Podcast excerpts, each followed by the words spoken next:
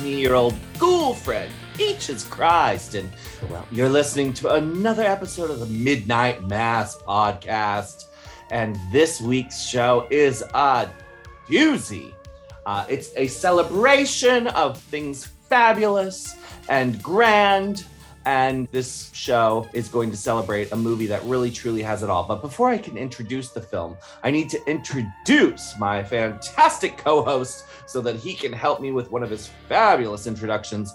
It's none other than the fabulous Michael Varrati. Oh, shit. Are we on cops again? Hi, Peaches. Hi, how's it going? Going good. I am excited to put on my tiara and celebrate this week's film. This film has it all. It's got it's got glamour, it's got drag pretty much. Yeah. It's got um well fantastic women, it's got murder, it's got explosions and action, it's got parades, and it's got vomit buckets of vomit. So, what more could you ask for? Really, what more could you ask for? Listeners, if you cringe at the sight of a seafood buffet, or maybe live in fear of that swan gas, then you probably know that we're celebrating 1999's Drop Dead Gorgeous, starring a bevy of icons that include Kirsten Dunst, Denise Richards, Brittany Murphy, Amy Adams, Kirstie Alley, Ellen Barkin, Allison Janney, and the list goes on and on.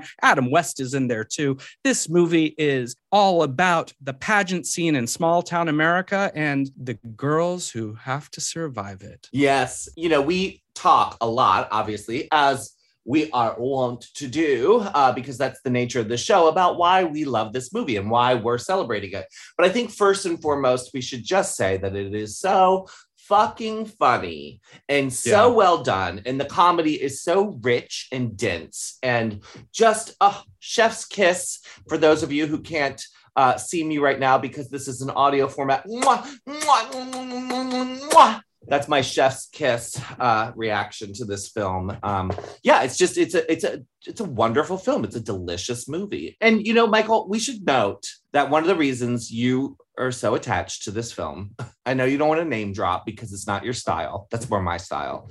Um, but you're close. I mean, you're best friend. You're you are almost you're soul sisters. You're you're like um attached at the cunt to Denise Richards. So let me clarify for listeners because uh, Peaches is, is going over the top with this because in each of our interviews today, she she mentions this deep friendship that I have with Denise Richards. And yes, it is true. I have worked with Denise Richards. We know each other. We've worked together on a number of occasions, and I love her dearly. I don't know that I would say we are best friends attached at anything, Uh, but due to due to yeah, I wonder uh, if we need to bleep that word. Was that is that too much? I don't know. I don't, even think that's the worst thing that you've said this week. Um, but I, I, I did just want to clarify for any listeners who who maybe are like, is this true? Uh, we we know each other. I love her. And for those of you who don't know, Denise Richards was the star of the first television Christmas movie I ever wrote, A Christmas Reunion. It still plays on TV every year, and I am so proud to uh, you know have her as part of my history. We just got to reunite where I interviewed her for the Wild Things Blu-ray that's coming soon from Arrow Video. So yeah, our paths cross here and there. I love her. I always love catching up with her, but just to temper the hyperbolic nature, we're not attending, you know, slumber parties and talking about boys. Fair enough, fair enough. But you're a lot closer to her than I am. And maybe I'm living vicariously through you because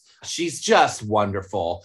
I mean, the same can be said for God, like, how many movies are there where there's like a dozen incredible, mind blowing comedic performers? And, and not just comedic, but like bona fide great actors, right? Like Kirsten Dunst may win an Oscar, you know, Right. in the very near future. Like this cast is just incredible. I would need to tell you this because I know that you appreciate a celebrity adjacent story. And one Valentine's Day, I went with a friend of mine to a jazz club, and it was one of these like small venues where they fill every seat. So if you are at a table and your party doesn't fill the table, they will put you with other folks. Ah, right, right, right. And uh, it was this little place called the Baked Potato in Studio City here in uh, Los Angeles. And it's a very famous jazz club. And I went with my friend Clint at the time we were both single. And we were just like, let's go out for Valentine's Day. Let's go to a jazz club and, and eat a baked potato because they serve them there. It's really ridiculous. We get seated at this table. And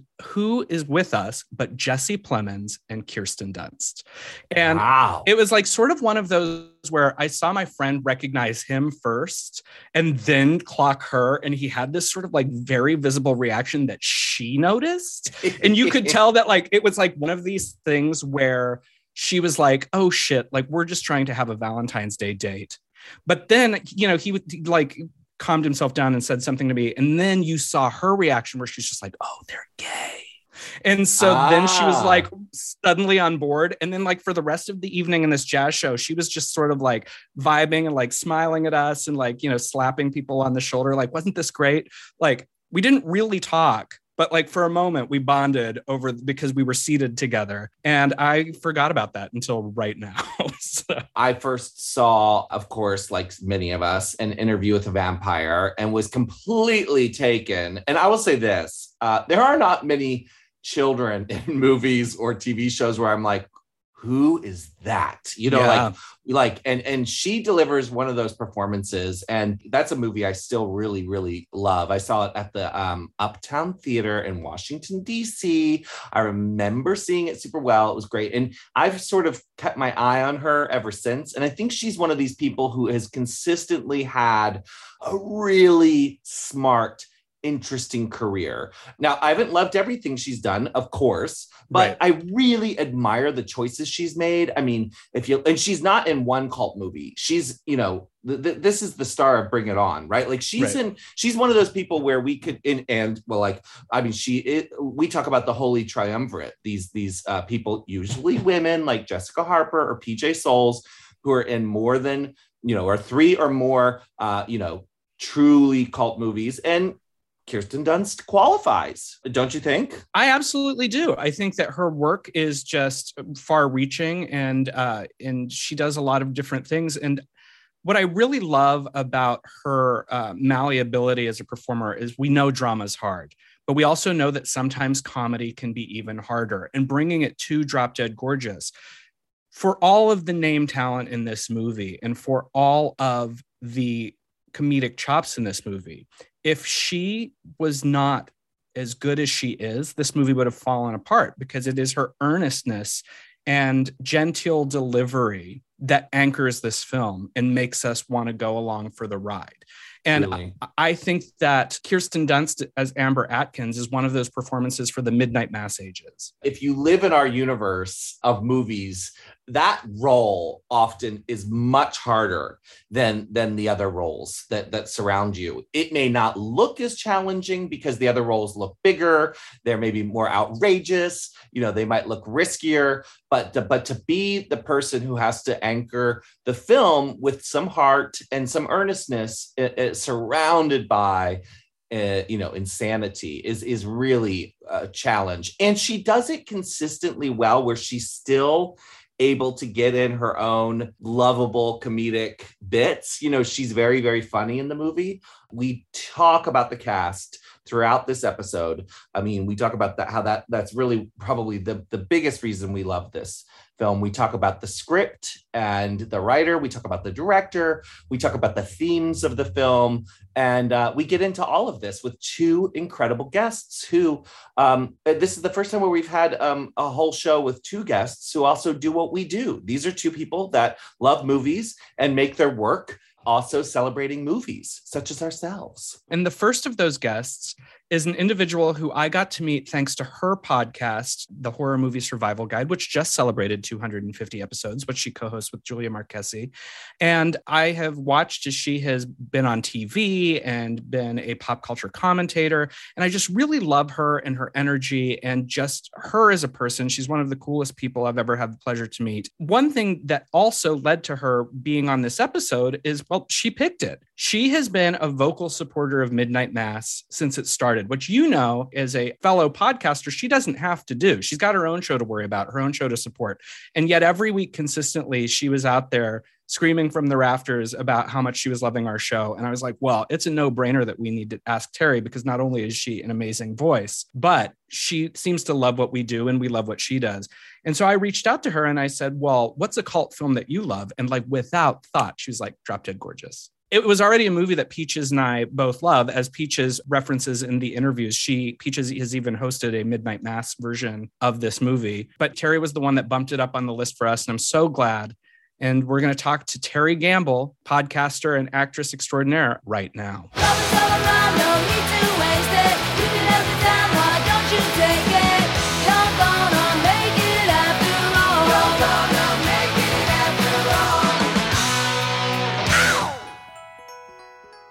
And welcome back, listeners. I am so excited about this next guest. She is an actor, writer, and drama coach who has appeared on such television programs as Dollface, Modern Family, ER, Superstore, and even recently showed off her baking acumen on an episode of Netflix's Nailed It. Additionally, she's appeared on commercials and numerous theatrical productions around the world. She's also the co host of the wildly celebrated podcast, Horror Movie Survival Guide, which just celebrated their 250th episode of great conversation and good tips to survive the night. A true talent and Renaissance woman, please welcome the fabulous Terry Gamble. Hi, Terry. Renaissance woman. Oh my goodness. Hello. Oh, hi. hi. wow. Thank you. Oh my goodness. So excited to be here. I love you all so much. Your show is so fun. And this is a dream. You're one of the first people we've had come on who genuinely listens to the show and engages with us about the show. And so, like, I'm really excited because I'm like, oh my God, I'm getting to meet Terry, the you fabulous all, Terry. Oh my God, you guys cover my favorite movies constantly. And I'm always surprised and I get so excited to see what's like going to be on the docket each week. So, this is just a dream. And I was talking with ah. Clarke Wolfe last week too. And she was like, I was, uh, you know, talking about her episode and I was like, yes, I'm so excited. Maybe, maybe we'll talk more about it later. Like maybe I'm going to get to be on one soon. And she was like, so excited too. So, oh, good. Yay. Oh, I love that. Well, I mean, I think part of the fun for us even is that we're not relegated to one thing because cult can cross many, many boundaries and spectrums. It's all about how an audience embraces it. I think sometimes, and justly so, people associate cult with horror because so many cult films are horror films. For example, this week, there's horror, but it's a different kind of horror. It's that mm-hmm. horror of being a teen girl in middle America and struggling oh. with the social systems. As you know, because you've already listened to the intro and Peaches and I prattle on about it, we're talking about Drop Dead Gorgeous. Terry, you actually brought this movie to us. Peaches and I are both fans. Peaches has done a live Midnight Mass version of Drop Dead Gorgeous as well. But we want to talk to you about your fandom because when we were talking to you, we were like, what movie would interest you? This was at the top of your list. Yes. We were like, we got to do this episode with her. So, where's it begin? When did you first discover this marvelous pageant of a film?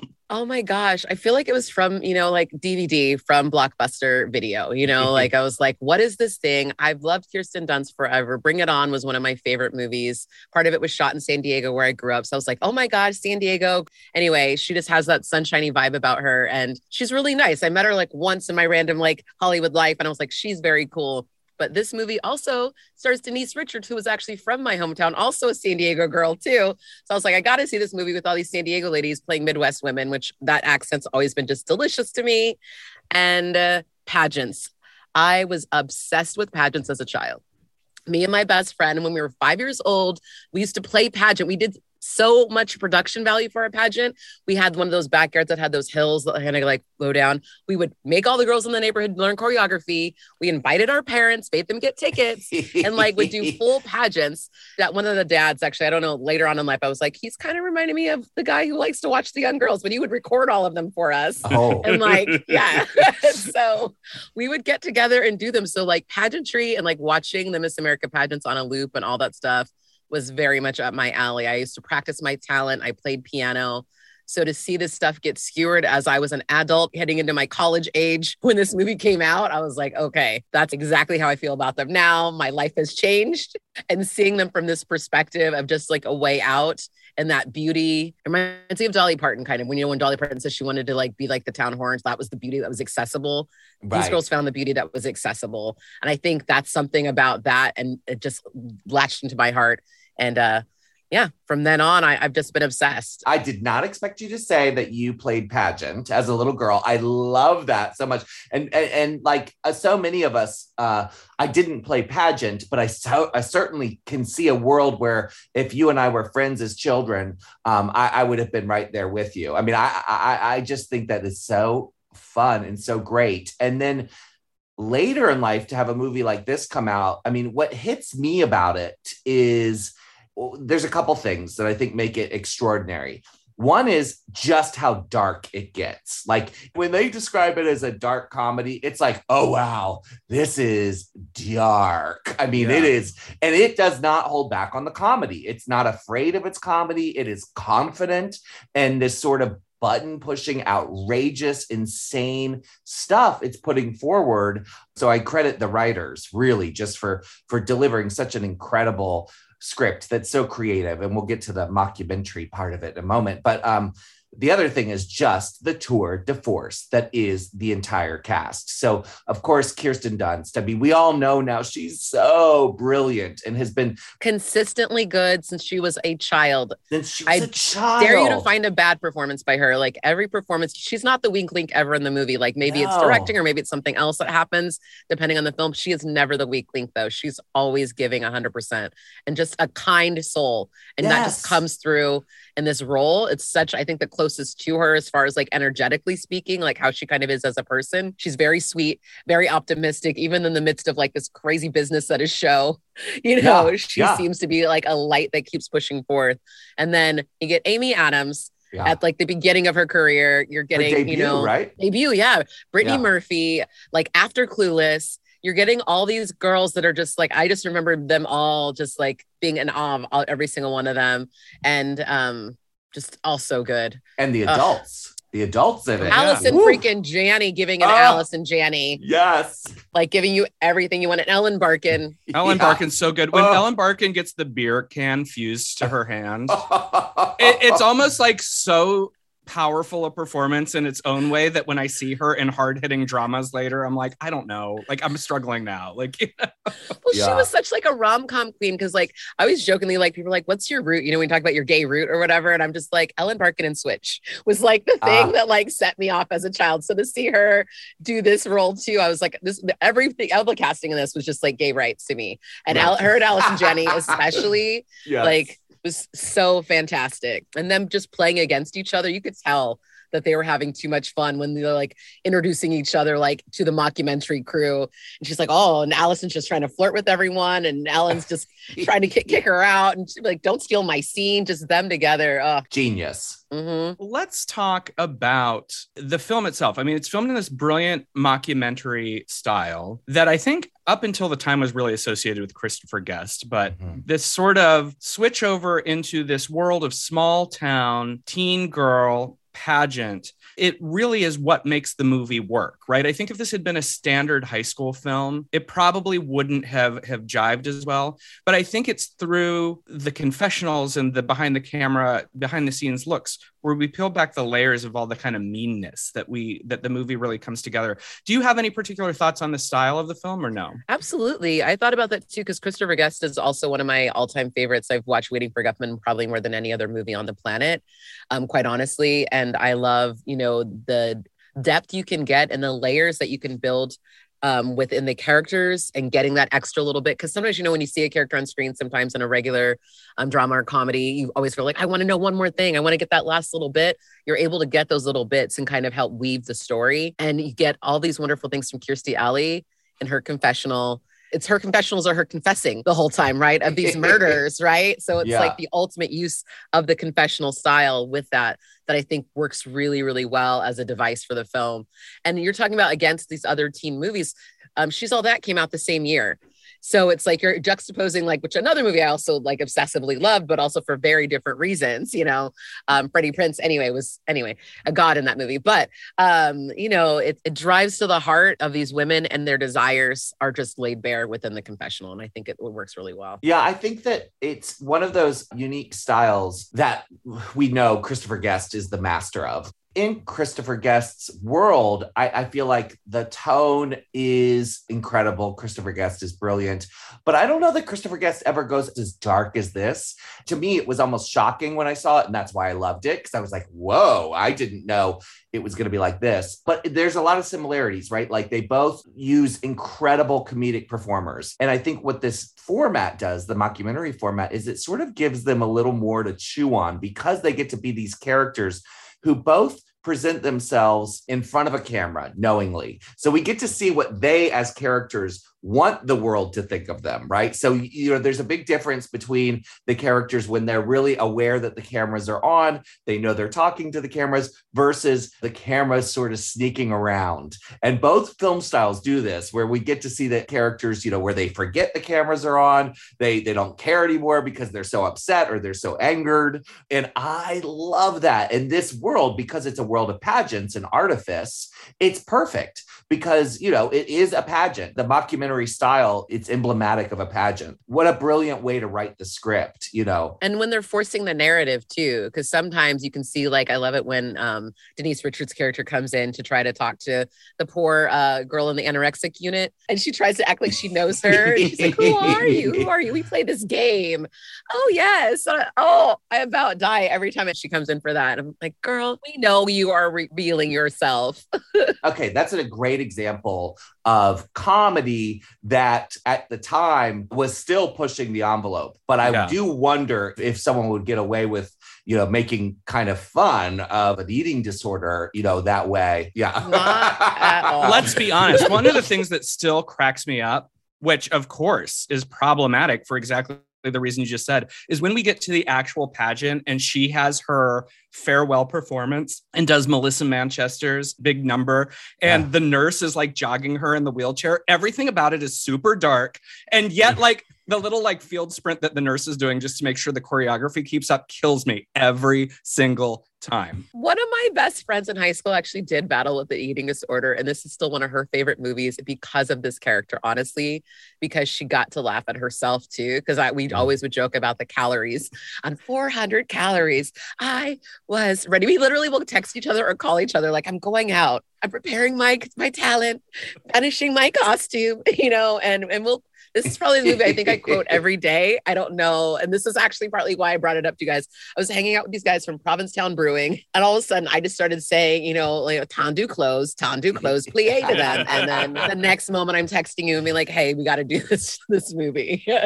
um, I have to ask because we have listed the amazing ensemble of this movie. And of course, the movie doesn't work without any of them it would be fundamentally different but everybody brings so much do you have a particular favorite performance or does it change per view honestly i think it changes every time because then i end up like following someone else and realizing how brilliant they are and this last time too it was really mindy sterling um, wow. who really I forgot of that she was in this. Like I was like, oh yes, but she's right there at the beginning, right behind. She's like the little like Renfield, you know, to Kirstie Alley's like Gladys Leeman character. And oh my gosh, she's terrifying. and as a little Lutheran, the judgment from these women. And I just remember that's something growing up in a, in a small town I did. I grew up in like northern San Diego County in like a place that had no mall, no movie theater. We had nothing in my town. It was just a lot of churches, like three Mormon churches, two Catholic churches, three Adventist churches, and nothing else nearby. So feeling the judgment of these little old ladies just like her that one really hit me this time and just took me right back. Mm-hmm. I really uh, waver as well because w- whenever I do one of the drag parodies, I come away from the experience of writing the show sometimes not appreciating the movie as much as I did when I set out to celebrate it. And that's because I have to watch it over and over again. I have to break it down. I, I, I, tear the plot apart. I decide what needs to stay, what needs to go, what's important to a cult movie audience. What are the, the, the moments that I have to celebrate on stage? And then how do I queer it and re repurpose it? With this film, the challenge was so different because at 98 minutes, because of the style of the filmmaking, because of the mockumentary style, it is so fast cut. There is so much crammed into these 98 minutes that when I sat down to break it down and decide what could go, I can just tell you right now, I think this is the hardest. First of all, it's the pre show I'm the most frustrated with, the parody play I'm the most frustrated with because what did I do? I kept way too much because I could not decide how to kill the babies of this movie because there's so many moments that are incredible. So that I specifically remember. And, and much like you, Terry, I have to say that watching it repeatedly, I never got tired of it. I fell in love with it deeper and deeper and deeper and then would see different performance choices and and all, all, all, of a sudden i'd be like oh my god kirsten dunst so great so you know of course allison janney of course ellen barkin but i have to tell you I went through a moment where watching Denise Richards and, and what a revelation Denise Richards is, because I think in many ways we don't think of her as a great comedic performer. But like you say, that the anorexia, the visit to the hospital, I mean, the dance with the Jesus doll. Jesus, when she takes Jesus up and walks him out like she's Jesus carrying that yes. crucifix off the stage,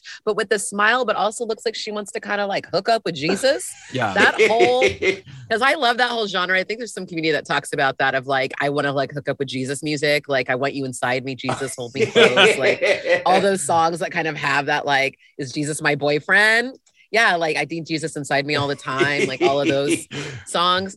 And she just that number, I oh yeah, I was crying, crying. And this was one of the first movies when the lockdown first happened in March of 2020. This was probably, I think, the first or second movie I watched because that's how comforting it was to me to just be like, I just want to watch something that's comforting. And one of my roommates realized had not seen it.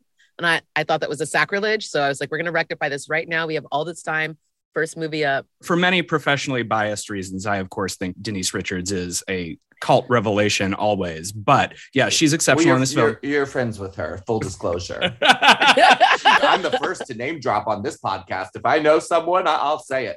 But let it be known that Michael actually has worked with Denise and is buddies with Denise. You're probably overstating it. We, have worked together a few times and I do love her. But yes, what I was going to say is you hit a point, Terry, where your roommate hadn't seen this, but this is a movie that the three of us obsessed over. I mean, I was texting Peaches earlier today how in college I probably watched this so many times and the same thing with my cousin Chrissy. She loves this movie. I'll text her sometimes, and all I have to do is like Alabama, A L A, and she's like, "Oh my god, a mayor I can." Exactly. The thing about this movie is it follows that cult film trajectory that those of us who saw it loved it, and it's still not widely seen. This was unavailable for a long time. I think it follows a very similar trajectory to Josie and the Pussycats in a very different way that came a couple years later, because I think that initial audience who was like hip to it was hip to it, but it's still finding its place. I bought the DVD right away. That was the thing. right. And that's the thing that saved me because I could pop it in anytime and I still have that like first DVD. So I would make sure I'd have like watch parties for it. Um, I think you're right because it got lost. I remember like finally on Hulu at some point or whatever. Finally on now it's on like HBO Max. So I know there's going to be a whole slew of people looking back at it right now again. But I, I think part of it might just yeah. be the darkness and the meanness and and and the R word and and the, the R word. word and the anorexia and obviously we talk a lot on the podcast about um, contextualizing some of these problematic things and kind of looking at the time that they came out. I mean sadly i mean as a child of the 80s now this was later. This was this was probably late enough to know better i quite frankly. But i mean the r word in the 80s was i mean no one even questioned it. It was just it was something still coming out in the early o's with you know um, the black eyed peas like let's get it started. Yes. that was one of the main lyrics right. and that was still that was still going to come out in like in that same era too. So it was in the zeitgeist. So it was used a lot.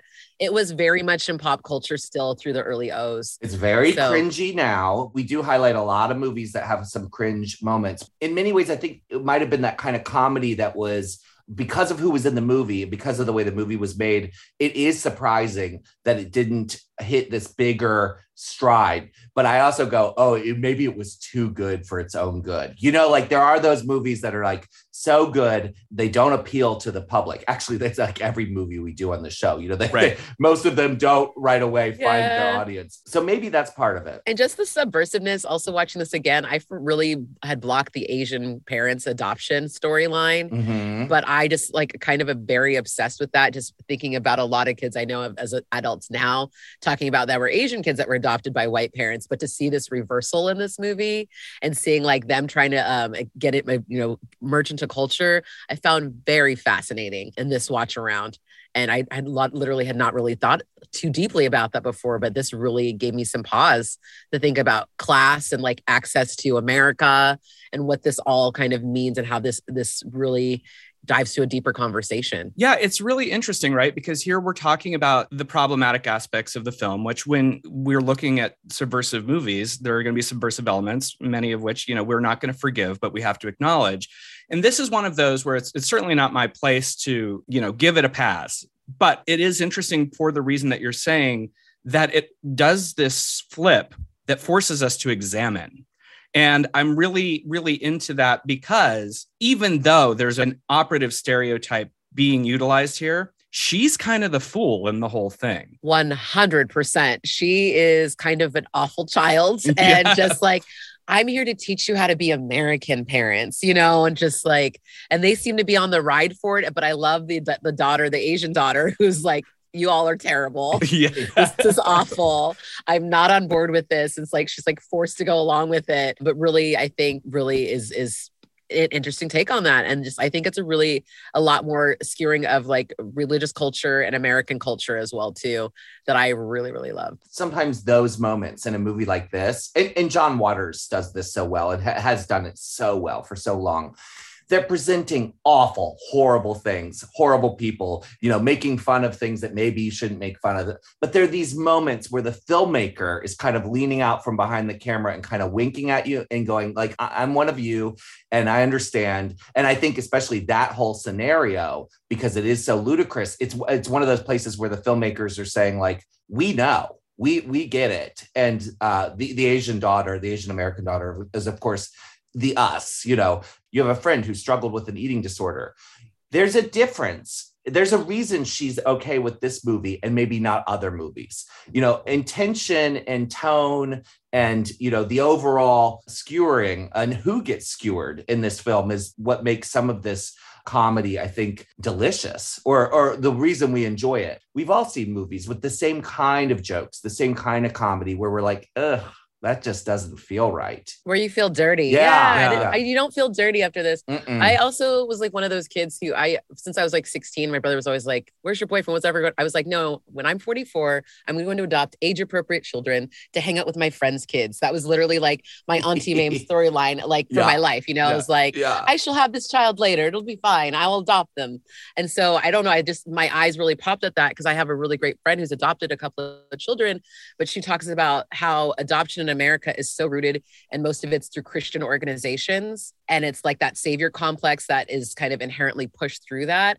And there's a lot of kids that get lost in the system that are gay or going through or questioning or anything like that, that are get lost in the adoption system in Mm. America so that really was in my mind again too thinking like i always wanted to like take in all these like children that really do need it versus these kids that like i'm like that kid was probably didn't need to go anywhere like that girl anyway like Yeah, yeah, she was yeah. gonna be fine and, and I think we've been all speaking to this as we're talking about the, these various elements, but I'm wondering for all of the darkness in the movie and all of the subversive material in the movie, is part of why the movie works that thread of earnestness. You know, Amber Atkins is an earnest, good person. Some of the people around her, the Brittany Murphy character, the Amy Adams, Amy Adams is like sexually hyper, but she's a good person. You know, like everybody throughout the movie the the you know who the baddies are from the Yeah. time that the movie starts and you can look at the bad behavior and it's never couched it's like the adopted daughter is treating her asian parents terribly gladys leeman is a monster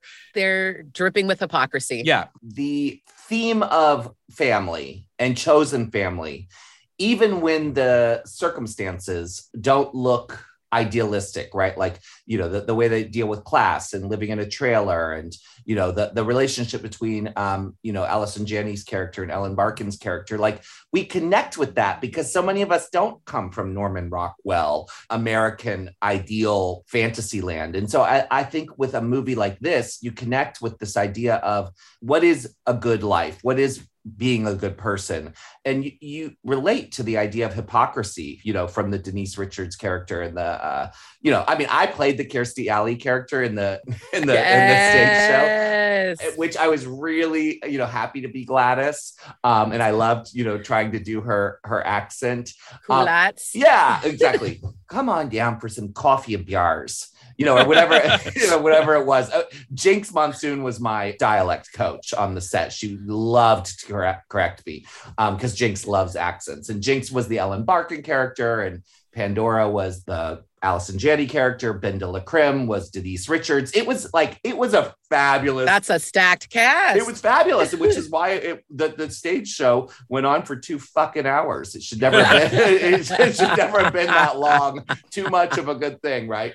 But yeah, it was it was that thing where the monsters in this movie are the it, the, the people we, that we know are monsters and that we we deal with on a regular basis. The hypocrites, you know, the money obsessed. The underlying theme here is doesn't matter if it's about pageants or you know school or being living in a trailer you know park or whatever the good people are fun to root for. We're really rooting for them. They're sweet. We like them. Yeah. So, Terry, in your intro, I mentioned that you have traveled the world in Ooh. theatrical performances. And here, Peaches is just talking about reinterpreting Drop Dead Gorgeous for the stage. So, if you, as a stage performer, had the opportunity to take one character and reinterpret them for yourself to play, who would it be? Oh my gosh, that is oh, what a dream. I think, um, honestly, I think it might go to Shannon Nelson as Tess Weinhaus, the dog girl. really? That's... I don't know. I, just, I did not expect you to say that. I don't know. I know. I mean, obviously, like I love everyone in this movie, but her performance is so weird. And I love playing the weirdest person in the show. And that part, she is just like, she's an after, it feels like an afterthought, but dear God, she's like very similar to like horse school girls. I feel like she's got that same kind of vibe yeah. of just like, she loves an animal more than she loves a human. She does not know how to communicate with people. The fact that she talks about the skin from her butt on her belly, she gets some fun little lines that I was like, oh yeah, she just comes in with just like this non sequitur moments that I'm just like, oh, okay, okay. Like, and just her um her fervor for the dance numbers. She breaks her crotch jumping on that ladder, you know, needs some ice. Like she's got some fun little stuff that I think would be uh, very fun to amp up, as it were. And I also love, obviously, I love Brittany Murphy. Thinking back to that part too, and how her brother Peter, he's the gay one, and he's the one who got out of that fucking town. Yeah. yes. And that he's the hero, honestly, because she's just like, he already did it. He's out, he made it out, and he's like living his dreams. And that's the one who makes it out of the town out of all these people. Very timely to look back on that and that that that satisfying moment where she screams gay, you know, in the era of don't say gay. That that I remember seeing the movie for the first time. We could do an idol worship and probably we should on Brittany Murphy. There's yes. something so magical about her performances. There's something so I don't know. It's just uh, uh, we're all drawn to her for a reason, and this movie is chock full of those kind of performances where people they don't feel competitive. They have their moment on screen or their character, and it goes on and on and on. Like by the end of the, you get to Nora Dunn and Mo Gaffney, like out of nowhere, right? Just drunk at the Hojo, yes. the Howard Johnson moment. Oh, of like I wanted to talk about this because let's talk about the finale of this movie is beauty queen's Roman candle vomiting.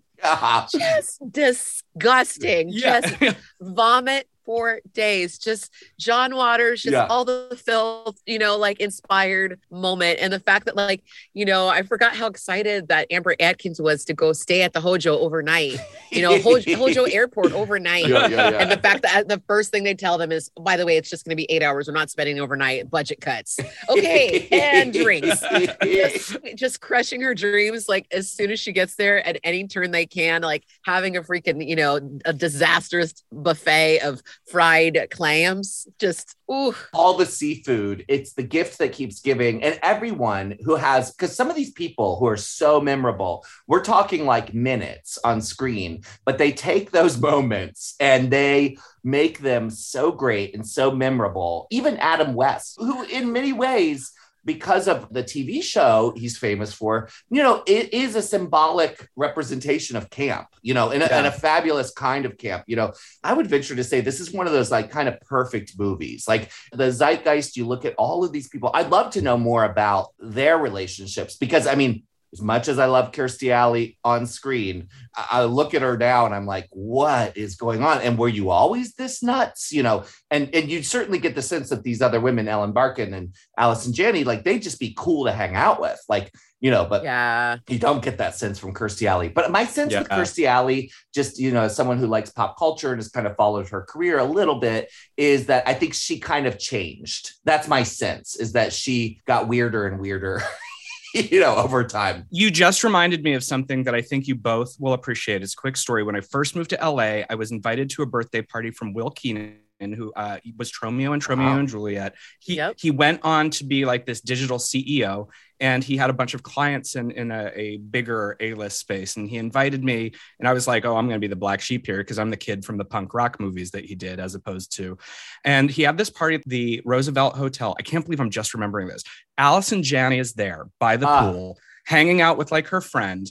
And I, t- I got a chance to talk to her. She was really lovely. She actually invited me and my friend at the time to go to the standard disco dancing with them. But I was like committed to this party. I was like, it's my one You Hollywood regret. I should have gone. gone. You're crazy. She is so fun. She's a very lovely lady. Believe me, I think about it all the time. Shame. Yep. Shame. But- I was standing next to her and this gay kid, uh, and I knew he was gay because he was with me, so I was not. I'm not prescribing, but like he was like, "Just could you say it for me? Could you say it for me?" And she's like, "Oh, absolutely." Most smartest. and I was just like, "Oh my god!" And I, I can't believe I just remembered this on the air. No, and she says that like I think even affectionately, she's like Emmy Award winning, you know, for her role in like West Wing. No one bothers her about that, but it's all of us little queerdo weirdos coming up to her being like, most smartest, eh? And like that's all we can talk about with her. And I definitely talked with her when I ran into her. I went to like a thing at SAG where she was doing, you know, career talk. I think it was when um the ice skating one, ice skating one where she plays the crazy mom. I, Oh, I Tanya. Tanya. Thank yeah. you. Oh, I was she's- like, she's yeah. so fantastic. But talking with her after that, and she's a lovely lady. She's like a theater broad. She loves all that kind of stuff too, and she will talk with you about all that goodness. You should have gone dancing with her, Michael. I know, I know. Ah, devastated for you. So you you see this movie relatively early in its run. You're still quoting it via text and now on podcasts. How has your relationship with this movie changed over the years, if at all? I think with every watch, I noticed something different, and this time it was no different. Um, and watching it again to chat with you guys about it,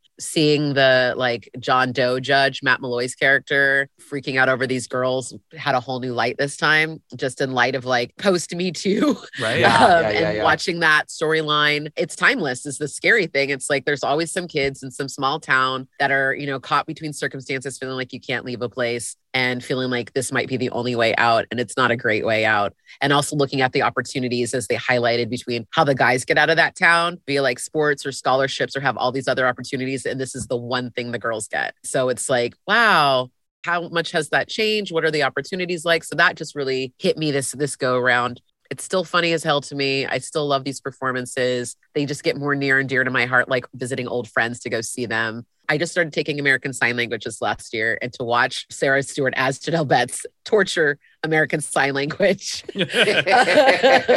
was even more beautiful knowing what she's saying because most of it was gibberish. She got a few words here and there, but most of it was absolutely made up. That's amazing. I'm not going to ask you the question I would have normally because we've you've touched on so many great moments. Sometimes I like to say, "What's your favorite scene?" or "What's your favorite moment?" But I, I feel like we've covered so many. But I will say that you just brought up something interesting in terms of the perspective of of then versus now, and it's more just a question. I don't know the answer to it, but is there still a pageant world? I guess I feel like maybe it's outdated or out of vogue, and if they did a, you know, I was just thinking like, what could a modern drop dead gorgeous be? And I was like, oh God, they could do It's it for. influencers. I was thinking they could do it for oh influencers, right? I was thinking drag. I would love to see someone truly skewer some of these queens, you know, really go in and show how ridiculous they are. Yes, I am a bitter old queen who paved the way for these bitches. And, you know, I would love to see It's kind of a, a parody of itself though. Right now, I feel Kind like of. watching Drag Race, it's already kind of doing that. You're right. You know, you're right, like yeah. like every week they that's like the kind of the the deal, right? You have these older queens and just different styles of queens. Like, oh, she's just a bedroom queen versus, you know, like there's right. like versus me in the trenches and, and the amount of you know drag queens that have been around for a long time that refuse to ever they get so mad when people ask them have you ever applied it's like no like so not everybody wants right. that way out or that that's a different thing the uh, mainstreaming of drag is it's it's cool but strange I think that the beauty pageants that have persisted over the years, just for legacy reasons, I suppose, Miss Universe, Miss America, anytime we really hear about them in the news anymore, it's when some sensationally stupid gaffe happened. Like, I don't know when those pageants occur normally, but when they misannounce someone and like some lady loses it on stage because they called the wrong name, or or that. such as then and girl who was Yeah. uh, the really and such as then girl Yeah. yes and her speech. Well, yes. And, and also recently, I mean, this is really sad and tragic, but there was in the media the woman who killed herself recently, who had been uh, a pageant winner and then went on to become a newscaster. And there is this sort of like part of it that goes dark, which leads me to to wonder when I picture drag pageants, I actually think what's ironic about them is they started as kind of a parody of pageants in many ways, but they become and better than old pageants. And, and and people take them maybe just as seriously or more seriously right? So it's like wait this was supposed to be this fun alternative to this pretentious thing and now the drag pageant system is so huge so much money um, but I was thinking about it as we were sitting here. Of course, I'm like, let's make a new version of this. And I'm like, oh, there are these huge, epic award shows that I'm kind of fascinated by. And I've never been to one, but many friends of mine who work in the industry go, and they're they're for adult films. And that's its own other cult sort of like there's a whole bubble of like fame and and you know how like a niche. And I'm like, oh, that could be really fun. the minx on hbo max what Yeah, yeah, yeah, yeah. I attended an adult award show once. Oh, did you? oh did you I was invited to one, and Jenna Jameson and Dave Navarro were the hosts. Ah, I'd love that. and it was amazing because it was super fancy. Like it was like the Yeah. Golden Globes. Like you were Yeah. required to dress up. They had like bottle service at the table, yeah. and the award show goes exactly like an award show goes, except they'll be like, "All right, and the nominees for best threesome are," and then Yeah. they show clips, Yeah. and you're sitting there with i'm people. sorry they're showing clips Yes. Yes. So there you are in like formal wear, and it's just like I, I remember like the woman who won Best MILF, I'll never forget her as long as I live, gave like this amazing speech about how the industry doesn't provide opportunities for women over a certain age. And like, get it, girl. Like, I Fair loved enough. everything about this. But I was just like, this is amazing. Like everything about it. I was so glad it was like one of these things I had just like been invited by an associate, and I was like, fuck yeah, I want to go. No, I need to go. Let's go. The three of us will go. Okay, Yeah. I'm ready. Yeah, yeah, I yeah. will, I'm super down. I am floored by this, and I am also very excited. And I love an excuse to dress up. So let's do it. Yeah, there we go. the three of us are going to do a mockumentary on something. We love this format. Uh, Yes. And it's been too long. I mean, let's face it, we need another Christopher Guest movie, another Drop Dead Gorgeous. Like, we got to have one. So yeah, I I just love you, Terry. I love what that you have been, you know, so supportive of our show. It means Yes. the world to us. And I don't know if we're allowed to say, but this isn't the end of the three of us discussing movies. There's more to come, maybe on another podcast. Oh, that would be so fantastic. Wouldn't it be wonderful? Like it could be in our future. Yes. I love this. Yeah, maybe. Yes. Who knows? More conversations to come. Yes, Yes. yes. um, but I can't thank you enough for coming on the show today. You, you're just wonderful. oh, you guys are a delight. Thank you for having me and keep up the great work. Y'all are fantastic. Oh, thank you, Terry.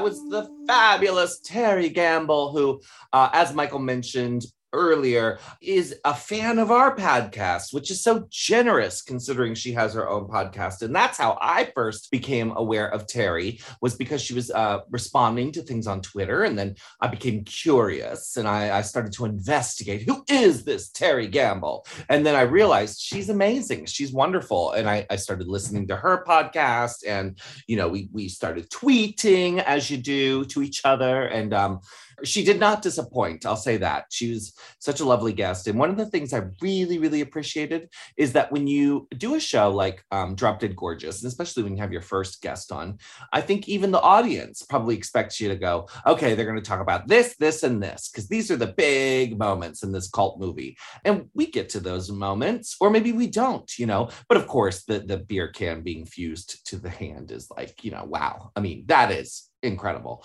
Um, but Terry was really interested in some of these smaller moments that maybe don't make as many of the memes as the big ones do, you know? Um, and I love that. That's a true fan, Michael. It is, but it also speaks to just how smartly and intricately this movie is put together.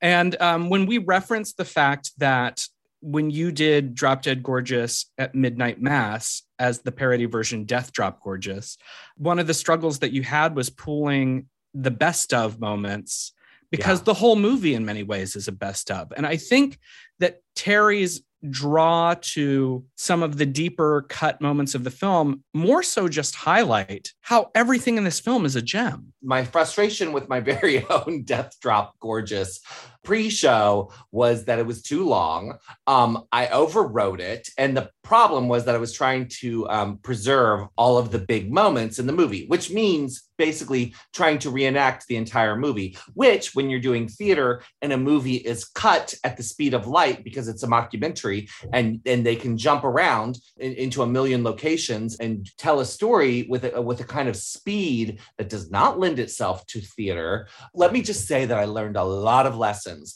And you know, one lesson I learned, Michael, is never, ever, ever ask Jinkx and Pandora Boxx to sit and ad lib. That was the biggest mistake I ever fucking made. I talk about making the show too long. Woo! I haven't even told you about that. Like, that was really where I was standing off on the side of the stage. In fact, I actually interrupted them because they were supposed to bring in a cue, and those two went on for so long. I think trying to just one up each other, you know, with comedy, that I had to I had to actually go out and pull the plug. I had to get the hook on Jinkx Monsoon and Pandora Boxx. Uh, so anyway, uh, I, I thought I'd share that little tidbit of gossip. Yeah, you heard it here first, listeners. Don't stray from Peach's script. My precious, precious gem of a script. Well, why are you laughing at that? Oh, um, it's I, I was I, I, was laughing in uh, sympathy. Oh, right, right, right, right, right. Um, of course. Oh, I was about to say I would be curious to know what people who came to the show thought. No, I'm not curious. Don't tell me what you thought. I don't want to know. Thank you very much. Um, oh my God, one other thing, Michael, I forgot to tell you. Suppository Spelling played the Kirsten Dunst character. This show, much like the movie, was a cavalcade of drag stars because, you know, you have a huge cast. So we had Jinkx Monsoon as the Ellen Barkin. We had um, Pandora Boxx as the Allison Janney. We had BenDeLa Creme as the Denise Richards, Suppository Spelling, myself as Kirstie Alley, Suppository played uh, Kirsten Dunst. And it goes on and on and on because you know the, sh- the the movie's so big. Um i wonder if there's video of this. If there is i'll put it up on our patreon page. I'll find video of it because this was so extraordinary. I said to suppository okay we have to come up with a way for you to do this legendary death drop. And that's what saves the whole show. That's what that's what makes you the winner. That's what like you know puts you like into the the, the whole other league you know? And a death drop for those of you who don't know is a drag queen dance move where you you basically kind of kick your leg back and kind of like fall backwards and land on your your ass and your back you know? Right. um that's a death drop right? So suppository or spaz as we call her is like yeah yeah yeah of course yeah okay. And so in rehearsals she's not doing it because you know it's not really you know we run this thing over and over and over again. So when it was time to do the death drop she'd do like you know a death drop but like you know a modified one you know? Right. she on stage gets up onto like either it was a chair or an elevated something or another that was on stage, and she fucking launches herself off and lands on the stage so hard you see her head slam into the stage and bounce, and the audience gasps, not in a good way, not in a like, girl, that was fierce type way, Right. more like a um, should we call 911 type way. Oh my God, this was just one of many, many flaws that happened in the show. So, yes, if you're a Patreon subscriber, hold me to it. Just like I found, I said I would. I found pictures from Carrie pre shows. I posted pictures from no less than four different Carrie pre shows at Midnight Mass on the Patreon. I will find some stuff from Death Drop Gorgeous and I will share it on the Patreon. Yes. Peaches is going to provide evidence that next to Spider Man Turn Off the Dark, her production of Death Drop Gorgeous was one of the most calamitous for cast members. Ooh, it really Uh, was. Speaking of the challenges of bringing Drop Dead Gorgeous to the stage, our next guest is someone who has also done their own live theatrical screening event of Drop Dead Gorgeous up in Portland at the Hollywood Theater under the banner of their celebrated queer horror series. This next guest is someone that Peaches and I both know and love. They are not just a drag superstar, they're a self described drag clown. That's right. We're talking to Carla Rossi, AKA Anthony Hudson, all about this amazing motion picture right now. At long last, love has arrived, and I thank God I'm alive. You're just too good to be true. Can't take my eyes off of you.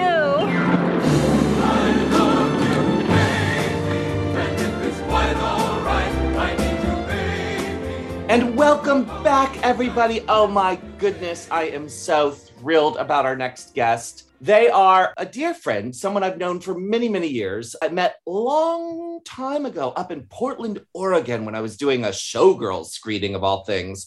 Uh, and I've watched and followed this person's career as they've really just grown and evolved. And I mean, one of the things that's so interesting, especially to listeners of this podcast, is that this person is the creator of queer horror. And if you're not familiar, queer horror is the only LGBTQ plus horror film screening series in the United States. Okay. It happens at the Hollywood Theater, which is a fabulous old movie theater up in Portland. And the shows are incredible. I'd like to think that perhaps I was a maybe in some small way an inspiration. Uh, but but you know, I don't want to assume because you know what they say about assuming. This person's also the co-host of the weekly queer feminist horror podcast, Gaylords of Darkness, with writer Stacie Ponder. And their accolades go on and on. Many fellowships, many awards, many, many incredible achievements. Check out their fantastic website, thecarlarossi.com. This is the person behind the drag clown Carla Rossi. So we get the, the mastermind themselves. Let's hear it for Anthony Hudson. Oh my God. Stars and garters. Thanks for having me. I'm so excited to be here. We For are so excited to have you here. Of course, Peaches and I both love you. And, you know, the thing about you hosting queer horror and also talking about horror so often on your own podcast is that it's an extra treat for us to celebrate a different kind of cult film with you. And of course, this cult film has notes of horror, but it's its own thing. And why don't we just start back at the beginning? You love Drop Dead Gorgeous. When did you find this movie? Oh my gosh. I was in high school. I read this review because I was like the nerdy gay kid that would just sit there and read the newspaper first thing in the morning. I don't know what was wrong with me. We didn't really have the internet just yet. I see this review for a film that they say it's awful. It culminates in the sequence of pageant queens just barfing everywhere and it's toilet humor and you shouldn't watch it. And obviously, everything about that, you couldn't have written a better advertisement for me. So, uh, my best friend immediately tracked it down when it finally got a video release. I went over, um, we sat down, we watched it, and God appeared before my eyes. And I was brought into the cult of Drop Dead Gorgeous, like year 2000, probably. Yeah, so good. Yeah, I mean, it's like one of those movies where I, I feel like they're those litmus test films where they're not a, um, a slow burn. You either connect with it right away or you don't. And you can kind of almost judge a person's sort of sense of humor or their comedic wit or their level of darkness, you know, through some of these films. I use the movie Happiness, sometimes the Todd Solondz film, as a litmus test. I haven't seen it in a while, but you know, I kind of am like, if you if you if you can handle happiness, we could probably, you know, get along. Invite the new parish priest over, sit him down Yeah. for happiness. yeah. But Drop Dead Gorgeous is kind of like that too, because unlike Happiness, which was presented as a transgressive film by a transgressive filmmaker, I, I think with Drop Dead Gorgeous is it's actually quite surprising how dark and twisted it gets. You know, so I'm wondering what are some of your favorite moments from this film that is chock full of incredible moments. From the get go, this movie just does not let up. I mean, you open with this Adam West opening sequence. Adam West, what is happening? Then we get, I think it's kind of in the midway point. I showed this film at Queer Horror a couple years ago, and you were absolutely right. Queer Horror is 100% inspired by the original Midnight Mass by Peaches Oh. Christ. Oh, uh, Carla absolutely sees herself as a, you know, and as vocally described herself as a Dollar Tree Peaches Christ.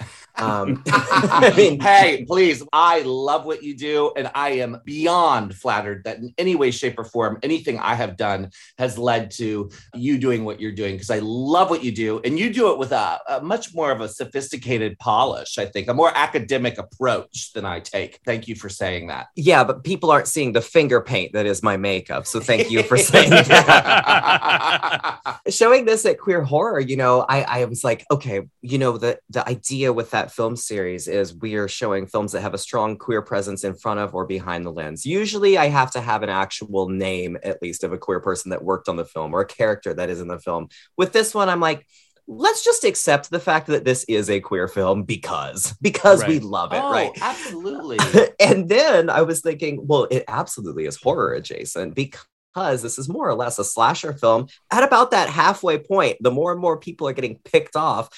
And it's a slasher film featuring killer Kirstie Alley. So I think for me, the real, the biggest chunk of what draws me to this film, besides the fact that growing up, I loved mockumentaries so much, the Christopher Guest style, you know, inspired by Spinal Tap. And then in this, you get that, but you also get pageant queens. You also get a sort of semi quasi slasher film, but you get a who's who of what the greatest, some of the greatest living actresses of our time, and sadly deceased actresses of our time. Yeah. I can't even begin to list off all of the names of just absolute greats and legends in this film. My God. One thing that I would like to point out about this movie is it starts, as you say, like at 100 and maintains it the whole time. But I think we all know that in movies that take a transgressive bend, it always has to be ultimately about something. You can't just have disturbing humor for the sake of disturbing humor, because for folks like us who watch these kind of movies all the time, it doesn't ring true. And I think one of the things that really is strong about Drop Dead Gorgeous is the layers of commentary here. They take on class, they take on religion, they take on red states, they take on small town thinking. And I just wondered if you could speak a little bit to unpacking all of that, being a fan of this film. Michael, thank you so much for asking me this very important question. So, what I I, I literally just finished watching this. I was like, I'm going to rewatch this right before we record. I'm going to keep it super fresh, as fresh as the shellfish is not. Watching it, my mind, I, I felt like the galaxy meme of the woman, and or, or is it? oh, I'm conflating two memes. I felt like both the meme of the woman with the math all in front of her, and Right. then the brain slowly glowing and getting bigger and bluer as as they attain the secrets of the universe. So I did reach Nirvana watching this film on the most recent viewing just now. As a film programmer here at the Hollywood Theater in Portland, I'm really enmeshed in showing 90s classics. And part of that is my own sense of my my love and nostalgia for watching the films that I was, you know, watching on tape as they came out as a kid in middle school and high school but also watching them now and looking back at them historically and what they were talking about, especially with the 90s kind of being the last, not only analog, but also somewhat peaceful era. I feel something happened right after this film was made. This was 1999. Something happened, and I want to, if I had to pin it down, I guess maybe circa fall 2001, that really forever shifted the American landscape and the entire socio world cultural landscape. So, Drop Dead Gorgeous, watching it this time, I'm like, we are seeing the collapse of institutions. We are seeing the failing of institutional standards that Amber Atkins only wins by default because there, even though she deserves it, she wins by default each time because there is tragedy after tragedy after tragedy strikes. They go to do the the state pageant and the shellfish happens, the vomiting happens. Right. We get to the nationals and the Sarah Rose American Teen Princess pageant headquarters has shuttered and is for lease. And it's it's essentially that opening scene of Day of the Dead when there's just newspapers and things blowing in the street. and you watch these queens just tear it apart. That you get this incitement, you get rebellion, you get this failing of American tradition and institutional norms and protocols. That these things that have held in place for so long, that have created pageant culture, that have created this star-studded sort of Adam West era leading into the 90s no longer works and now it's all falling apart and we're seeing all of the detritus in its wake which i feel like really this movie is very prescient in a way in kind Yeah. of setting up that that was beginning to happen. And i think at the time we didn't even know it. We were just laughing at queens puking. The idea of it being prophetic hadn't occurred to me but yeah i mean you're right. Like let's talk about it you know? In the fall of 2001 tragically lady bunny ended wigstock and Yes. you know that that was that was the Yes. final wigstock and I, I think we can all agree that that forever changed the landscape of our of our culture and our world it was all bunny's fault yeah it usually is. it usually is truth be told, um, it's very surreal because I was actually at that wig stock in 2001, and there's photos of myself and Bunny and Heklina, Ben Santos, animatronic, like all on the piers with the towers behind us. Oh, and it was like a week later because of that that wig stock was like a week before you know it, it, it happened and getting back the the film you know being developed and getting your photos and it, it's also surreal but that is why actually I remember being at the final Wigstock so clearly in 2001 is because of what happened, of course. But you're right, that shift really did change pop culture. It changed the way movies were made. It changed the kind, the ways we wanted to see movies. And there was this sort of weird darkness. It's almost like after that happened, you either had to be dark, dark, dark, and it had to be about darkness. And literally, we saw so many movies about destruction and buildings collapsing and, and horror, horror, horror, or you had to be light. And I think something like Drop Dead Gorgeous, people didn't like that kind of movie, that sort of, you know, that sort of mean comedy. And let's face it, part of the fun of Drop Dead Gorgeous is it's mean, you know, Yeah. it's deliciously mean spirited and it's really well performed and the comedy is quite wicked you uh, articulated that very well so i wanted to ask you though because we talked to our other guest terry who also loves the film um, a lot about her growing up in san diego and that she played pageants and stuff but she didn't grow up in the midwest. And i'm wondering where did you grow up and what was your connection to these kinds of women or girls if any or this culture? Or did you grow up in church? You know what what might have connected you to this movie? You know what? I never would have thought to put these two things together. So thank you, Dr. Lecter, for uh, turning that high powered perception at me. yeah Uh, in that 100%. So I grew up in Keizer, Oregon, which is basic, it's better known as the Methy tumor attached to Salem, the state capital. and uh, we are by no means Midwest. Some people there do have a Midwestern accent. There was a whole group of German settlers that came in, including Mm. half of my ancestry. We actually have a really tiny town just right next to us called Mount Angel, where we have the Oktoberfest, and everybody dresses up in lederhosen. And so there's a high German bent, there's a high um, Mormon bent, and then I also grew up with like a lot of Latinx people. Um, so it was also super religious, really Catholic Mm. or Mormon, small, small, small town, a lot of meth. And then, of course, we had the Junior Miss pageant. And I was a theater kid who lived in my auditorium. I did as good as I could in school just so I could get all the credits out of the way. So at, by senior year, I spent every day just in the auditorium. And I had late arrival and early release, and then two classes just in the theater, which was where we were doing these productions, which is where Junior Miss was happening. And one of my best friends was running for Junior Miss. So I was able to witness her experience going into the pageant world, but in this really small town, Mormon, methy. I mean, it would make, make a great like Breaking Bad kind of TV series. Yeah. But I never realized how actually similar my upbringing was to this kind of Minnesotan fantasy, but via the Pacific Northwest. That's bonkers. And it's interesting because this movie both feels like an indictment and a celebration of pageant culture all at once. And Americana. Yeah. And I'm just wondering, you know, what do you ultimately feel is the final message of this? Maybe for Amber Atkins or for the pageant scene or girls in general? You know, I think the final message is really, it really comes through for me because, uh, Brittany Murphy, Mm. man. Lisa Swenson, Lisa Swenson, when she goes in and she performs that selfless act of offering her pre approved costume to Amber Atkins and she sacrifices herself uh, because the family already has one Liza, and that's is.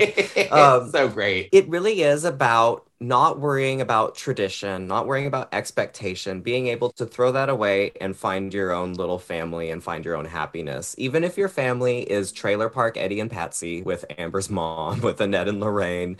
Even if you just have your gay brother off in New York, which I love that this film includes that because I feel like in the 90s, we got little bits of gay characters popping up here and there. At the time, they kind of felt like jokes just by the sake of their inclusion. But here, watching it again, it feels really progressive and just like, oh no, these people just exist. Right. And Lisa loves her brother so much and idolizes him that she's happy even if she doesn't win.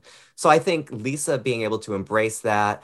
Amy Adams, she has such a, we'll say, slutty way of presenting herself, but there's no slut shaming in the film, for her at least. She never becomes victim to that. It's she celebrates it and we love her for it. So I think it's fully embracing yourself as far as yourself is not a jerk. Yeah. Like like Becky, even though I love Becky, she's a queen but embracing yourself and embracing the people that shape you and love you for that. There is a dear sweetness to it on the other side of all the cruelty and silliness, uh, for sure. I think that that is why we love the movie so much. It's a theme that um, a lot of us who enjoy these films, I'm sure queer horror audiences, as well as Midnight Mass listeners, we come up with these themes over and over again. And part of the reason these films become cult movies is because they speak to our hearts. So if it was just bitchery and just clever meanness, I don't think it would become as beloved as it's become. I mean, Kirsten Dunst is such a great performer, such a great actor, and Brittany Murphy. And I'm basically going to just repeat what you just said, but I think it's worth noting that the most successful appearing people in this film are the shittiest and the most miserable, right? So it's something that we as audiences feel good about because we're freaks, we're others. And like you said, the trailer park family, the idea of chosen family, the idea of being, you know, a proud slut, the idea of having a gay brother at that time and being okay with it. Those are the broken families. Those are the families that you're not supposed to emulate. Well, what does this movie show us? Actually, what's way scarier is this race to keep up with the Joneses and to Yeah. put on appearances and you forget all the stuff that matters. And and all of the performers totally get it. They nail it and it's delicious to watch. It's a rare movie where earnestness is valued. Yeah, I would credit Drop Dead Gorgeous with actually going to this place that is like as a comedy person is very uncomfortable, you know, to go to and they make it work. But I wanted to ask you something. I've done this movie as a celebration. Tell us about your screening of it. I'd love to know how did you celebrate it in Portland at Queer Horror? What did you all do? Gosh, what was the summer that the Babadook came out? Was that 2015? 16? Michael, Michael's our Wikipedia here. Get a calendar, girl. so the Babadook comes out, and do you remember when it must have been actually the next year because when it went on Netflix and there was that like glitch or whatever in the algorithm, so it listed the Babadook as queer horror, and then that summer that Babadook kind of Yeah. became our queer horror Yeah. icon. So I was like, okay. So Drop Dead Gorgeous, clearly, if I'm going to show this and it's going to be the big, the weirdo screening for that year's series, because everything else is like explicitly queer. If I'm going to throw this in there as the wild card, I want to get the most people to come. That means we're going to show it at Pride and we're going to have our own Pride pageant. So we had a bunch Ah. of different Portland queens, all representing different styles of Portland drag, which, I mean, let's be real, it's all crunchy granola and trash. and we you hear that, Jinkx? we all, yep, she's a Portland girl, no matter where she lives. She lives there. Now she's back here because she's trying to prove it again that she really is from here. And she is. We see her. We love her. Monsoon Manor. Monsoon Manor, just just right over on the other side of the I five. So we're doing our we're doing our pageant, and then who comes out but the unexpected pageant contestant, the Babadook. Ah. The Babadook was the winner and was crowned Miss Queer Horror of Pride that I year, love it. and it was it was beautiful. Yeah. With that in mind, I want to ask you what I consider to be one of the impossible questions regarding this film. When you think of everyone's performance in the talent section of the pageant in the show, who gives the best talent performance in Drop Dead Gorgeous? Okay, you've seen Sophie's Choice, right? I'm gonna say honestly, as much as I love Denise's face in that Mount Rushmore, and I love Brittany la- laughing, trying to light her like crack pipe Statue of Liberty, I'm gonna say I think it's the ball of twine.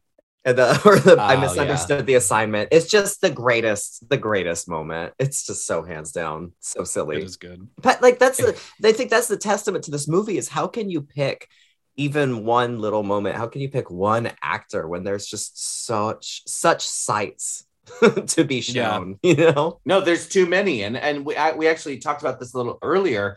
That was my problem creating the show. Is I usually go through and I break down these movies and I pull out everything that's really iconic and really great that that has to be included in a drag queen stage show version.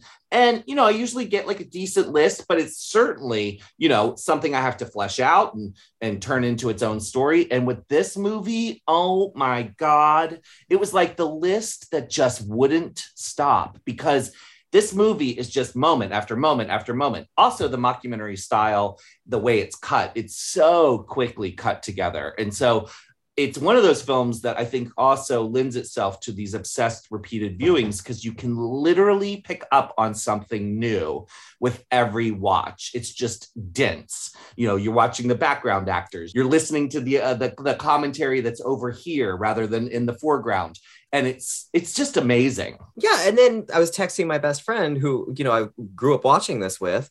And as I was watching it, I'm like, okay, this is the best part. No, this is the best part. But then you get these characters that just pop up out of nowhere, completely unrelated to the story. When you get Connie Rudrud, the St. Paul pork products, or Ione Hildebrandt, like Ione Hildebrandt just sitting there stamping her papers with her, her big old stamper. Yeah. I don't know why that stamper was the funniest prop ever when I was watching it just now. I can't get enough. I'm so glad you mentioned both of those characters because that was something I wanted to ask you about. We've talked about how like luminous this cast is. The primary cast of this movie is just star after star, performance after performance. But part of the genius of Drop Dead Gorgeous, and this is something that both of you have spoken to in this conversation, is that it's completely the whole way throughout filled with goodness. So even these secondary characters who we maybe don't know those actors the way we know a Denise Richards or a Kirstie Alley or a Kirsten Dunst, they sell it. And that's what makes this movie great.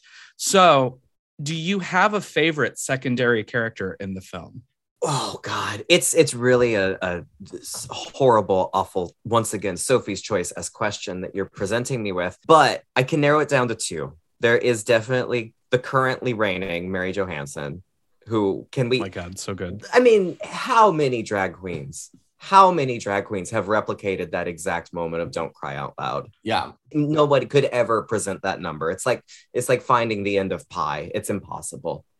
Somewhere somewhere between her and St. Paul pork products. Just watching that woman just shake in front of the green screen of just animal slaughter. It- it's gorgeous. What's the name of the um the girl that gets blown up on the tractor? Oh, the Les Tammy, Tammy, Curry. Curry. Like he, I love Tammy Curry. You know what I mean? Like it's just Yeah. like such a little bit part, but she plays it so effectively. It's not too overdone. yeah, she's the Les. The fact that you get to the very end and like Mo Gaffney shows up, you know, and it's like those two just running around being so ridiculous, clearly being allowed to do whatever they wanted, really. So funny. Mo Gaffney and Nora Dunn as Yeah. drunk harpy trolls. My like Ugh. what comedy gods saw this movie and blessed it, you know? Just wow. Right. Well, and the shoulder pads. The shoulder pads, Yeah, the hair, you know, spectacular. I mean, the on. second that they show up and Amber says, uh, "I'm, I'm, I'm Miss Mount Rose," and they go, "You don't look dead," and they're just cackling. that actually is a really good question though uh, anthony because i would love to know more about it and maybe you or Michael know, because I don't know a lot about the trivia of this film. Unlike some other movies where I've been lucky enough to meet people um, involved in the making of them, like the screenwriter of Romy and Michelle came to our show and I got to talk to her. And Ugh. you know that that's another one of those weird, weird movies where you go like, how did this script get Yeah. to this place? You know, so and so I got to hear her story. But with Drop Dead Gorgeous, you know, I would love to know like what was it? Because clearly the cast alone, the sheer size of the cast, the amount of talent, both new and seasoned, and the level of talent, whether they were the new people on the block, Brittany Murphy, Amy Adams, you know, it's just Kirsten Dunst, like these genius performers,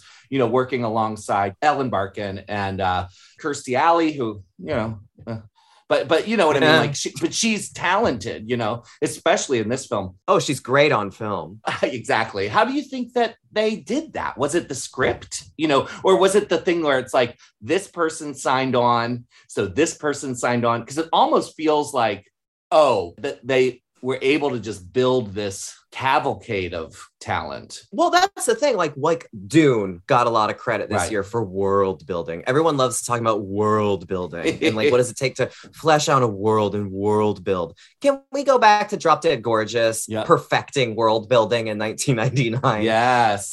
Right, it's yeah, true. so like I think you know there's Michael Patrick Jann who was doing the state and then Reno 911 and so really already invested in creating these like intricate interwoven stories that are just hilarious and full of really richly fleshed out characters. There's the actors, but I want to know so much more about is it Lona or Lana Williams who is judge number 3 that wrote the script. She doesn't really have a lot of screenwriting credits. She was involved with Yeah. Sugar and Spice, another great bonkers, twisted 90s cynical American teen comedy. She has a story credit on Scout's Guide to the Zombie Apocalypse, more recent one. And really, that's it. And like, I just want to sit down with her and I just want to pick her brain and just yeah. find her. We should find her and just let her know, like, because we know we're filmmaker people. We know it all starts with the screenplay. Yep. I mean, not to take away from the director. One thing I love about this movie is it, it's one of these men who knows how to direct funny women in a very loving way Yes. and it just it feels very respectful And Yes. this is a, a movie where women have all the power and he did a great job but we know nothing can happen if she hadn't written that killer script Exactly. so you know I, I would love to put her up on a pedestal and we should all just celebrate her together Okay, some required reading then for listeners who want to delve a little deeper into this. In 2014, friend of the podcast, Louis Peitzman, wrote the complete oral history of Drop Dead Gorgeous, where he actually spoke to this screenwriter. Uh, he did it for BuzzFeed when he still worked there, and he talked to a number of the actors as well as the director, I believe. and me Um, no, did he? yeah i'm in that You did. You okay, well, the, you goddamn bitch how dare you well, then why didn't you recommend the article? Mommy and daddy are fighting. How dare you erase me? No, now watch. I'll go look and I won't be there. I, I could have sworn I was in that. I really don't know. I'll have to look it up. They removed her from the special editions. Welcome to Midnight Mass, Anthony. if I'm not there, I will publicly apologize to Michael. Okay, that never happens. But anyway, I have to ask, you know, one of the things that we bring up with these cult films, when you see a cult film, it's a movie you carry with you. You watch it over and over in your life, it means something. It takes on a different shape than, say, whatever we see at the multiplex. From that first time that you saw Drop Dead Gorgeous to now, how has your relationship with this movie changed, if at all? You know what is so weird is that I don't know that it's changed very much at all in any way, except I just have even more respect for all the women in this film. And I think a huge one was actually Denise Richards. I love Denise Richards. I screen, I mean, if anybody follows my programming, I screen Denise Richards nonstop at the Hollywood Theater. I can't stop doing it. I'm showing Tammy and the T Rex this Friday because how could you not? well, Um, you know, Anthony, one of the people you're speaking to right now is personal friends with Denise Richards. I know, and I'll never not be jealous. I'm going to absorb your essence, Michael. So I've always loved a queen. I've always loved Denise Richards. One thing that as a teenager I didn't get was that I felt like she couldn't do the accent and she wasn't doing the accent with everybody else. And I don't know if like how much of cultural misogyny was just conditioned into me where I'm like, well, she's not trying as hard. Watching this even more recently, I only love her character more. I love and I read her as this mean girl who wants to be cosmopolitan, who wants to break out of Mount Rose and become even bigger than the Mall of America. And so she is suppressing her accent. And like those moments, so you get to see little glimpses of it, like when Kirsten Dunst, when Amber comes after her backstage about the costume and they start screaming, you hear her accent come out. And I'm like, my God, Denise Richards is a brilliant, brilliant actor. And I could never love her more. So I think, if anything, I've just grown with love for all of these women and for Denise, my queen. Denise is unquestionably a cult icon. When you think about people in this trajectory, if you get one cult movie in your life, that's a win. But for a stretch, Wild Things, Starship Troopers, Drop Dead Gorgeous, Tammy and the T Rex. I would even argue Dr. Christmas Jones in the pantheon of James Bond girls. Valentine. Yeah. I've never seen Tammy and the T Rex. Oh, get an hmm. animatronic T Rex for the pre show right now. Like, I love Wild Things. I remember sitting in the theater being like, is this really happening? Like, this Yeah. is just so amazing. It's so great. And in fact, I'm, I'm a little bit surprised that it hasn't had a bigger cult. yes. Well, luckily, Arrow Video is doing a, a 4K restoration of Wild Things that's coming out on Blu ray, I believe, next month, which I did get to interview Denise for that Oh. Blu ray. So I'm, I'm excited. Eh, Yeah, Peaches. That's my mature way of, of responding to your dropping something on the floor over there. Yeah. I'm gonna I'm actually gonna take that audio and every time Peaches has a story about someone she knew. When Peaches is like, Well, uh, when I was invited to this dinner party, ooh, Yeah, oh my god, little that would be amazing. Yeah, you need a sample of me that you can use against me. Yeah, I love it. But anyway, I don't know, Anthony. What do you think? Is is there a Wild Things cult? Oh, absolutely. We did a screening just before the pandemic. It must have caused it. And everybody, everybody lost their mind. We were all in the theater, just like so uncomfortable, but just giddy. All of our 12 year old fantasies coming back in full force, you know, and reinvigorated. Um, I think even I have a story. I was with my friend Natasha in New York City. Mm. Natasha Lyonne, and uh, and uh, we were walking around Manhattan as you do, and she ran into a friend of hers, and she introduced me to him, and I just start talking to him like he's anybody, and we're walking and walking. He's wearing sunglasses, and you know he's very he's, he's very very nice or whatever, and clearly he and Natasha have known each other a long time, and but he was very friendly, and we're talking, and then he walks away, and as he's walking away, I'm like, that's Matt Dillon. And it was when he was leaving, I'm like, oh, of course Natasha's friends with Matt Dillon, you know. I wish there was more to the story other than I met him once, you know. But I do love that movie. I think it's his best movie. Oh my God. Oh, and there's a great episode of PEN15 where I love that show, you know, set in that set in So 2000, where they all sit down, they all get together and have their illicit viewing of Wild Things. And like that's the Wild Things experience. It really is. the truest. And I think what I love about film criticism and and reevaluating movies, especially decades later, oh God, the, the icy hand of the Grim Reaper is touching my shoulder. But watching these later, we get to see now 90s movies being taken seriously and having their moment and Yeah, exploring and unpacking what are they about. We're talking about Drop Dead Gorgeous. And that movie was just like I said, when it came out, it was just written off as a movie with a bunch of pageant queens barfing. And who wants to see that? I think that's a good way as we wrap up to reevaluate Drop Dead Gorgeous. Not that we three need to, because we've loved this movie all along, but you talked about your changing relationship with the film as you have embraced it over the years. But as is true with so many cult movies, this did not land well for all of the reasons that you said. When it came out, we were in this cultural shift that, for all those reasons and many more, it just didn't get embraced but it is getting rediscovered because of all of the people involved, because of celebrations like what you did with queer horror and what Peaches did with Midnight Mass. And so, as audiences find their way finally to Drop Dead Gorgeous, what do you want them to take away from this movie, discovering it now? I would say give up the seafood and Never. women are perfect. Women are perfect. Let's drop misogyny and sexism from the world and celebrate how incredible these women are and how even a silly little comedy, you can still see great acting from some incredible actresses actressing, right? Allison Janney, Yeah. Ellen Barkin. Ellen Barkin deserves an Oscar for just for her one tiny little role in Fear and Loathing in Las Vegas. I've been saying this for years, but does she not also deserve an Oscar for this? That moment when Yeah. Loretta says on the TV to her, I got some. And Annette like kind of just smiles and gives her the thumbs up at the TV. I actually kind of had some tears because I love their friendship. And that's powerful Yeah. acting, even if it's a silly movie. So I think watch it and really look into the amount of work that these women put into it and how powerfully they did it. You're right. The reason we love it and the reason it's so funny is because of how committed they are. Yep. And that line, walking that line between camp and earnestness and and playing big characters, but also having those moments of realness. Part of why we love it so much is because other people just didn't get it Yeah. and it's ours. You know, it's ours and it's not theirs. It's our thing. It's like queer people. We were perfect from the start, and everyone's just now catching up. I know. Yeah. These movies are the underdogs, and so are we, I think, Yep. in many ways. And that's the embracing. Anthony, last question. When will they finally build the parking lot of America to go with the Mall of America?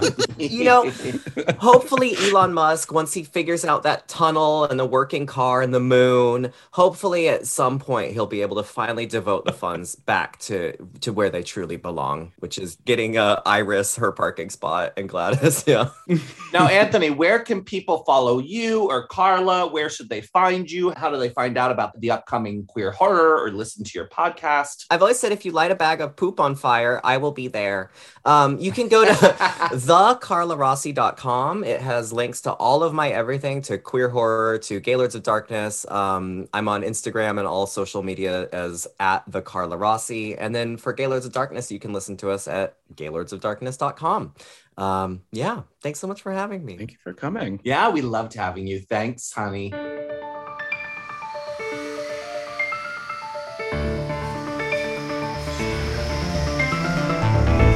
Welcome back, listeners. That was our interview with the fabulous Carla Rossi, Anthony Hudson.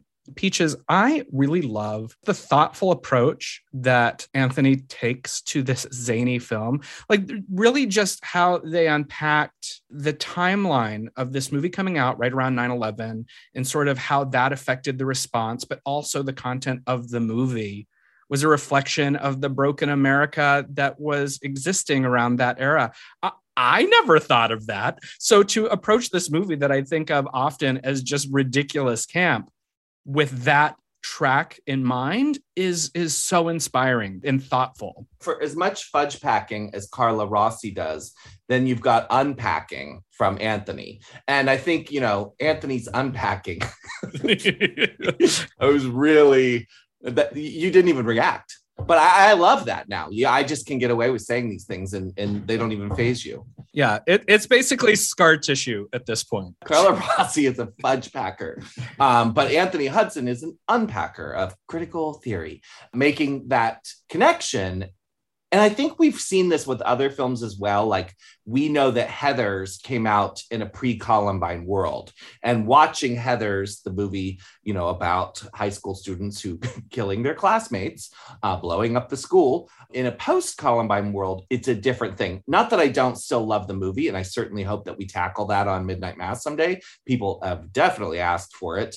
Uh, in fact, I think it's required of us to do that. We've promised. I think Drop Dead Gorgeous is interesting in a similar way, where sort of the meanness and the darkness of this film coming out in 1999, things really did change. And this dark, dark, dark comedy kind of went out of vogue for a while. And it's a shame because I think dark comedy like horror, especially during tumultuous times, socially, politically, what have you, are needed more then than ever. Like we always like this material, but if you don't have some piece of art that is using that absurd lens or dark lens or camp lens to critique the shit that's going on outside, then it's sort of like we're giving it a pass. Maybe we're the outliers in this because movies like this, as we talked about, don't historically do well till later. But I find reprieve in these movies during weird times, you know? I actually think the studios and the people that finance these things have it all backwards.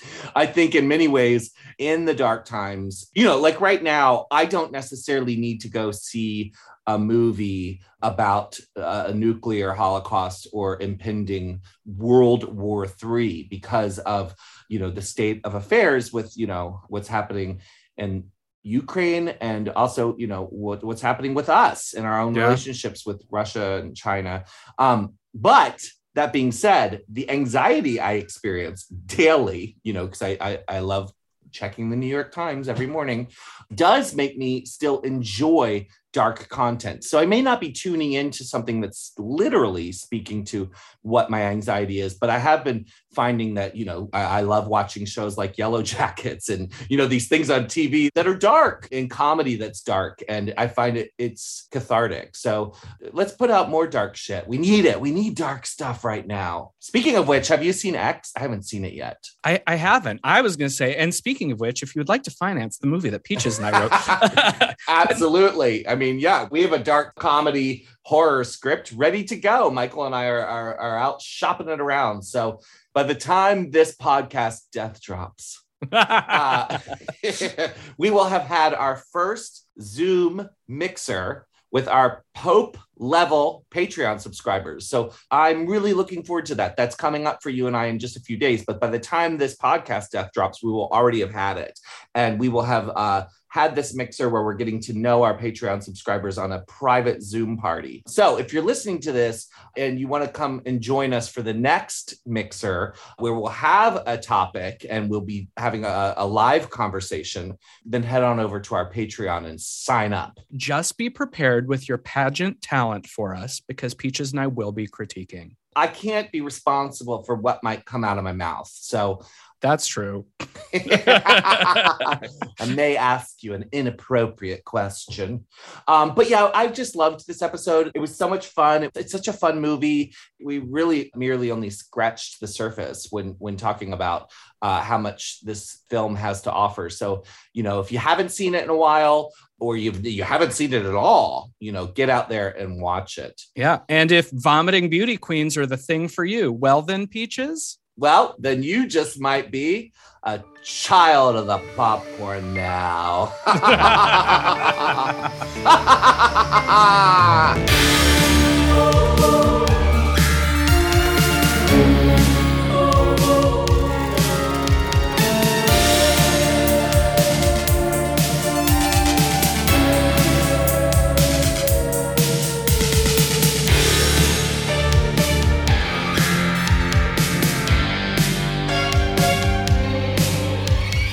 Midnight Mass is created and co hosted by Peaches Christ and Michael Varrati.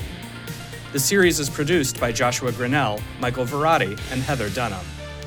The Midnight Mass score and theme music was composed by Andrew J. Sepperly. Midnight Mass is a Peaches Christ production.